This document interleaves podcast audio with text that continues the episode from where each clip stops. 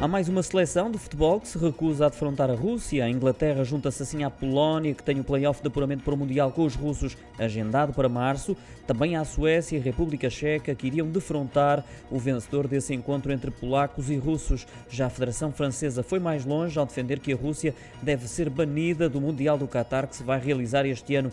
Há boicotes a surgir nas mais diversas modalidades, não só no futebol, como também em desportos como o boxe e a esgrima. Para além disso, a Federação Internacional de Judo suspendeu Vladimir Putin de presidente honorário.